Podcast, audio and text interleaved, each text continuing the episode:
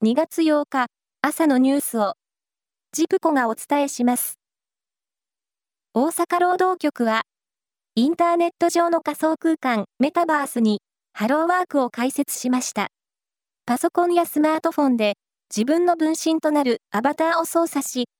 職員のアバターに就職の相談をしたり、企業説明会に参加したりできるもので、全国の労働局で初めての試みだということです。国土交通省は昨日、一般ドライバーが自家用車で客を運ぶ日本版ライドシェアの運行を2年ごとに更新が必要な国の許可制とする制度案を示しました。出発地と到着地、それに運賃は事前に確定させ、原則キャッシュレス決済とします。関東甲信を中心とした大雪の影響で続いていた首都高速道路の通行止めは、昨日午後4時半までに全て解除されました。当初は朝の全線再開を目指していましたが、除雪作業に時間がかかって遅れていました。能登半島地震による土砂災害が石川県と新潟県、富山県で少なくとも合わせて281件確認されたことが国土交通省の調査で分かりました。水害を含め、これは去年1年間に全国で起きた土砂災害件数の2割に当たります。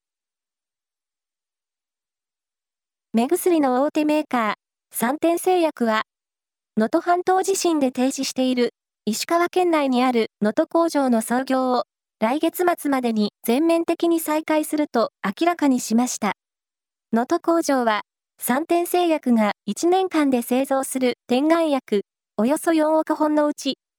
4分の3ほどを占める主力の生産拠点だということです。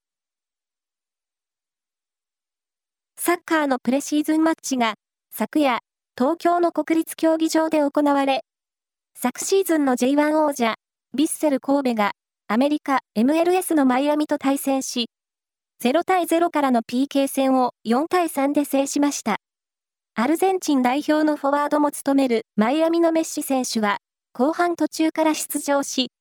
持ち味を発揮したプレーで観衆を沸かせました。アメリカの音楽界を代表する人気歌手で、グラミー賞史上初となる4回目の最優秀アルバム賞を受賞したばかりのテイラー・スウィフトさんが、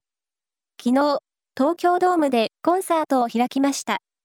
あさってまでの4日間で、合わせて22万人を動員する見込みです。以上です。